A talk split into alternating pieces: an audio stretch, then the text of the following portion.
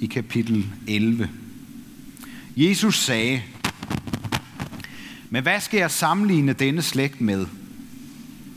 Den ligner børn, der sidder på torvet og råber til de andre. Vi spillede for, for fløjte for jer, og I dansede ikke. Vi sang klagesange, og I sørgede ikke. For Johannes kom, han hverken spiste eller drak, og folk siger, han er besat. Og menneskesønnen kom, han både spiser og drikker, og folk siger, se den froser og dranker, ven med toller og syndere. Dog, visdommen har fået ret ved sine gerninger. Da begyndte Jesus at rause de byer, hvor de fleste af hans mægtige gerninger var sket, fordi de ikke havde omvendt sig. Ved dig, Korasin. Ved dig, Bethsaida. For hvis de gerninger, der var sket i jer, var sket i Tyrus og Sidon, havde de for længst omvendt sig i sikker aske. Derfor siger jeg jer, det skal gå Tyrus og Sidon tåligere på dommens dag end jer. Og du, Kapernaum, skal du ophøjes til himlen. I dødsriget skal du styrtes ned. For hvis de mægtige gerninger, der er sket i dig, var sket i Sodoma, havde den stået den dag i dag. Derfor siger jeg jer, det skal gå Sodomas land tåligere på dommens dag end dig.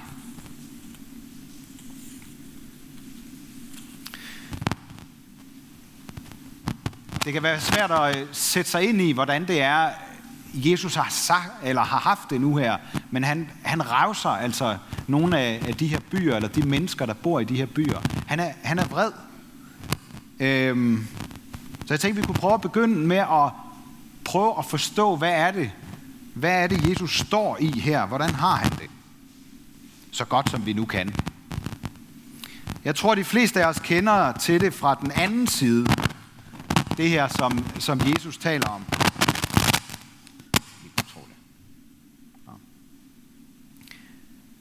For eksempel det der med at være helt op og køre over, at øh, det fodboldhold, vi holder med, bliver mestre. Øh, man kunne for eksempel nævne Liverpool, bare for at tage et nyt eksempel.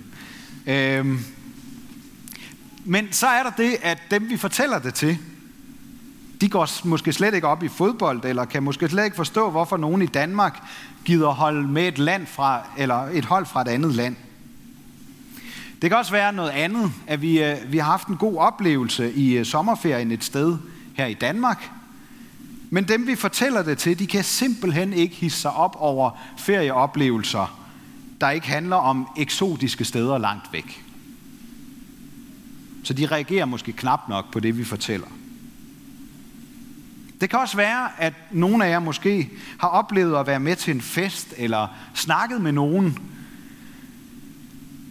mens du i virkeligheden selv var helt ødelagt indeni og ked af det. Der var ikke rigtig nogen, der lagde mærke til det, eller spurgte ind til det, fordi snakken gik så godt, og det hele, det var så hyggeligt. Måske også varmt.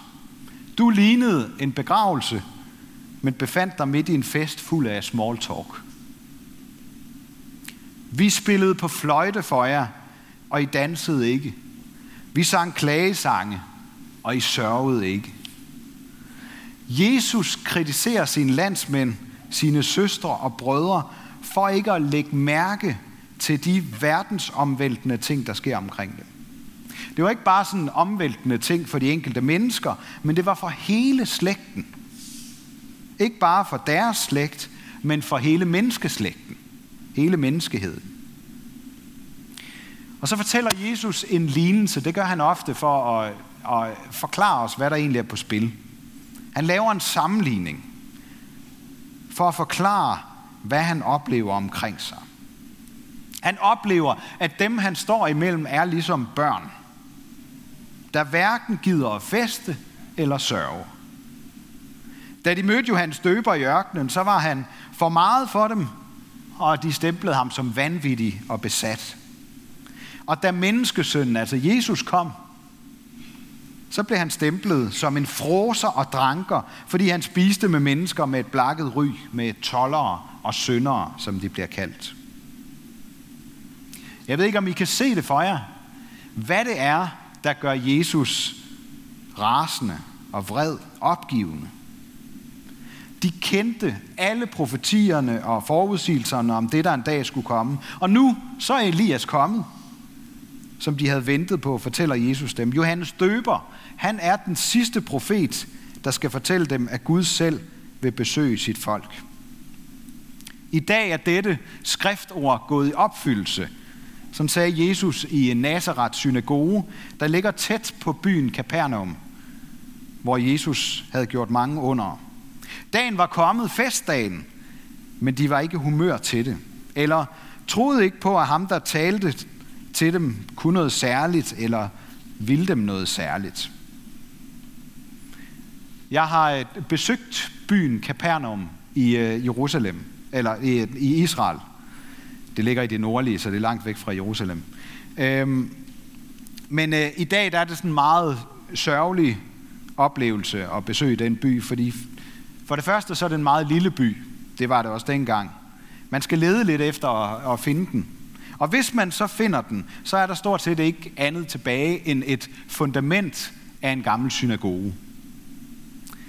Den dag, Jesus gav dem endnu en chance for at omvende sig, sørge over deres sønder og glæde sig sammen med ham, den dag valgte de deres skæbne. Der faldt ikke svovl ned fra himlen, og de blev ikke syge og faldt om. Men der var noget inden i dem, der blev hårdt den dag. De blev hårde som stenene i den mur, de sad under. I dag er der kun få sten tilbage i Korazin, Bethsaida og Capernaum. Det er det samme for alle tre byer. Der er bare ruiner tilbage. Ved dig, siger Jesus til dem, for at advare mod det, der er ved at ske. Og det er altså ham, der kan gøre døde og livløse hjerter levende med sine ord, der siger det. Og han er på ingen måde ligeglad med de mennesker, der boede i de byer dengang. Han har brugt mange kræfter på dem. Han har gjort mange mægtige gerninger for at vise dem, hvem han var. Og hvis han havde gjort det samme i de hedenske nabobyer, så ville de have omvendt sig, siger han. Jeg ved ikke, om I kan høre frustrationen over, at hans egne ikke vil tage imod ham. At de ikke fatter, hvad det er, der er ved at ske. Okay, hvad har alt det her så lige med os at gøre i dag? Altså os, der bor i Aarhus. Skal vi, øh, altså er Jesus ude på, at vi skal sammenligne vores by med deres? Jeg tror, det vi skal, det er, at vi måske skal overveje, hvordan vi reagerer på ord fra Gud i dag. Jeg og mange af jer har oplevet at snakke om Jesus og tro, og så støtte ind i en mur af uvilje, eller måske oftere en manglende forståelse for, at det skulle være det vigtigste i livet at kende Jesus. Jeg tror, der er sådan en medfødt uvilje i os mennesker til at rette os efter, hvad andre siger. Måske fordi vi kan bestemme så meget selv. Jeg ved det ikke. Men det er som om, vi får ekstra meget lyst til at slå det hen, når nogen advarer og mener, vi kan gøre det bedre, eller måske ligefrem beder os om at vende om og leve på en anden måde. Hvor vil jeg ønske, at vi kunne være gode til det her i kirken. At man ikke skal være bekymret for at gå i stykker af at møde andres respons og medleven, fordi vi fornemmer kærligheden bag de ord, der bliver sagt. Hvordan ville vi have reageret på det, hvis Jesus i dag havde sagt, ved dig Aarhus. For hvis de mægtige gerninger, der er sket i jer, var sket i Randers og Horsens, så havde de for længst omvendt sig i sikker aske. Det er så underligt med Jesus, fordi det er som om dagen i dag hænger sammen med det, han kalder for dommens dag. I Bibelen så er det forklaret som en regnskabsdag, hvor livets regnskab bliver gjort op. Og spørgsmålet er, om vi overhovedet kan leve et ansvarligt liv som mennesker, uden at regne med en eller anden form for slutopgørelse. Det, det tror jeg faktisk ikke, vi kan. I dag der er vi blevet meget bevidste om, at alle vores handlinger har en pris for klimaet. Men det er som om, vi har glemt, at vores handlinger også afgør vores evige fremtid. Mange klimaprofeter har advaret os, men det er først i det øjeblik, vi tror på det, de siger, at vi ændrer vores handlinger. Ofte så gør vi det først, når det kan betale sig, eller når vi bliver stemplet som dårlige mennesker, hvis vi ikke gør noget. I forhold til Gud, så kommer det også let til at være sådan, at vi følger nogle regler for at blive regnet som ordentlige mennesker, eller beder Gud om hjælp, hvis vi oplever, at det kan betale sig. En dag så bliver vi af Jesus udfordret til at ændre vores måde at leve på, fordi vi tror på det, han siger. Fordi vi kan fornemme, at hans advarsler er sagt med omsorg og kærlighed.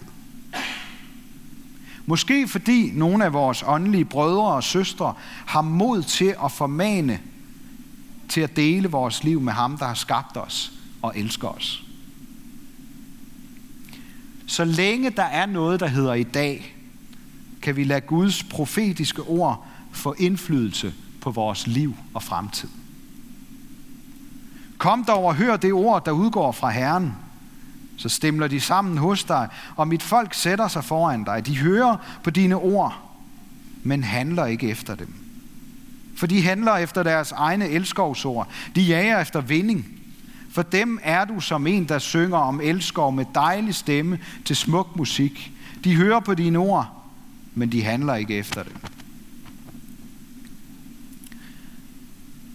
Vi er kendt for at være en menighed med dejlige stemmer og smuk musik. Men handler vi også efter dem? Eller er det som tomme elskovsord, der kun bliver sagt for at opnå noget selv? Her fra slutningen af måneden, og så seks søndage frem, der vil vi sætte fokus på tidens guder, og det at give sig tid til Gud her i kirken. Fordi vi så let bliver forelsket i alt muligt andet og glemmer den tillid, Gud har vist os ved at give os livet og muligheden for at leve det som barn af ham. Vi, har tro, vi tror på, at vi har brug for at vælge, blive udfordret til at vælge og prioritere rigtigt. Ikke mindst, når det handler om livets allerstørste spørgsmål. Og vi skal følges med, en, med menigheden fra storbyen Korinth ved Middelhavet, der også stod i mange vigtige overvejelser om at leve deres liv efter Guds vilje. Og så skal vi høre, hvordan Paulus forsøger med åndelig indsigt og vejleder og udfordrer dem til at leve livet fuldt ud i fællesskab som åndelige søstre og brødre til Jesus. Ja, men altså undskyld, jeg står her med, med hånden i lommen. Det er fordi, jeg har fundet ud af, hvis jeg, hvis jeg lige holder et bestemt sted på ledningen, så, øh, så skrætter den ikke. Så derfor jeg står sådan lidt enarmet her og vinker til jer.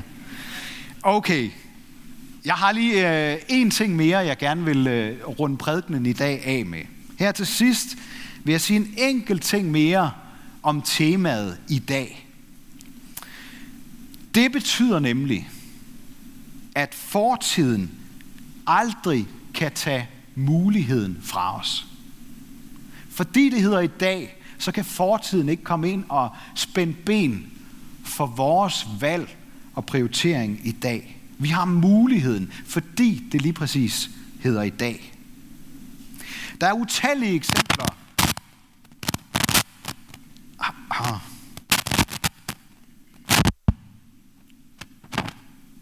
Det er faktisk det er et lidt dårligt eksempel det her, fordi i virkeligheden så den her ledning er jo gået i stykker i fortiden, og så irriterer den faktisk i dag. Så jeg står her og får undergravet mine pointe. Oha, ja, men det er der sikkert også nogle af jer, der kender det der med, at man har gjort et eller andet i fortiden, som så kommer og rammer en i nakken. Men alligevel, ikke desto mindre, så er der simpelthen eksempler på, at mennesker med mildt slagt slinge, mildt sagt slingerne fortid har valgt at leve resten af deres liv midt i Guds nåde og tilgivelse. Altså på en helt ny måde. Så uanset vores fortids synder eller uvidenhed, så har vi chancen i dag, den første dag i vores liv. Og så vil jeg gerne gøre det tydeligt, at vi ikke skal vende os om fra tvivl og spørgsmål. Det er ikke det, det handler om her. Udfordringen fra Jesus i dag, den gælder os alle sammen. Ikke kun dem af os, der føler os afklaret. Måske handler det at tro på Jesus som Guds søn i virkeligheden om at begynde en rejse hen til et godt sted at være. Frafald fra den levende Gud, uvilje og vantro, er at gå en anden vej, fordi man bliver overbevist om eller forelsket i et andet mål for livet end evigt fællesskab med Gud. Nogle af os kan have en tendens til at være der, hvor vi siger, vi må håbe, det bliver bedre i morgen. Sådan tror jeg, at der er mange af os, der har det lige nu i forhold til corona og sådan nogle ting. Lad os da bare håbe, det går den rigtige vej snart. Og, og det er jo ikke helt håbløst at have det sådan. Der er jo håb i at håbe på, at det bliver bedre i morgen. Men er det ikke endnu bedre at kunne sige, hvor er det godt, at vi kan være sammen om at leve og håbe i dag? Så håbet ikke ligger i morgen engang, eller hvornår det nu begynder at blive normalt, eller vi synes, vi får det godt i vores liv. Men håbet, det har vi i dag, når vi lever og håber, eller lever og håber sammen med andre. Jesus siger i hvert fald aldrig, vi må håbe, det bliver bedre i morgen. Man kan citere ham for mange ting, men ikke for det. Han udfordrer os til at tro og handle i dag med sikkerhed for, at det bliver bedre i morgen. Det er det, der gør, så fu- gør det så fuldstændig anderledes at følges med Jesus gennem livet. Så skal vi ikke længere gå og vente på under, åbenbaringer eller nye profeter. For han er her i dag. Livets under, himlens åbenbaring og profetiernes opfyldelse. Ære være Gud, vores far, der har skabt os i sit billede. Ære være Guds søn, der tog vores straf, så vi kan slippe fri. Ære være Helligånden, ham, der gør Guds kærlighed levende for os.